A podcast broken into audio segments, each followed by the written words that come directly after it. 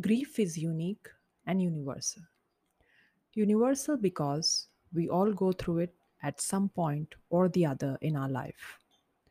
Unique because, just as our life, we all experience it in our own ways.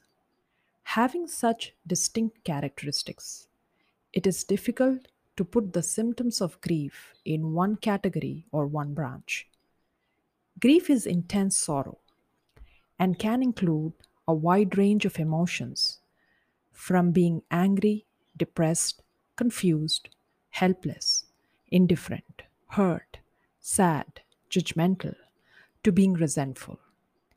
Grief is understood more in the context than as a symptom.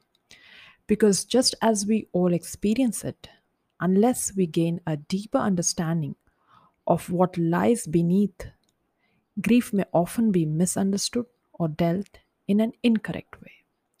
Let's understand it through an example.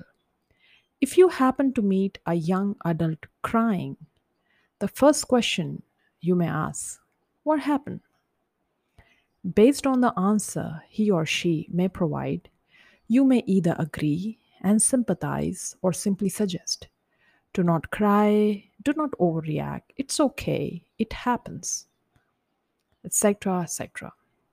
But if the same young adult you are made aware has been a subject of abuse by his own family for many years and is now a troubled, confused adult, your entire perception and treatment of him or her would radically shift. In this case of grief, crying here is a mere symptom but the real grief is in the horrible past that has left scars of trauma inside the person's mind.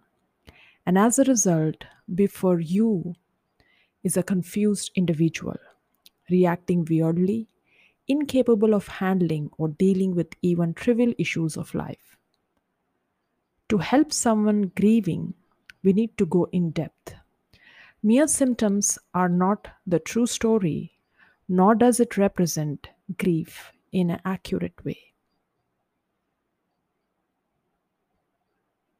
Thank you.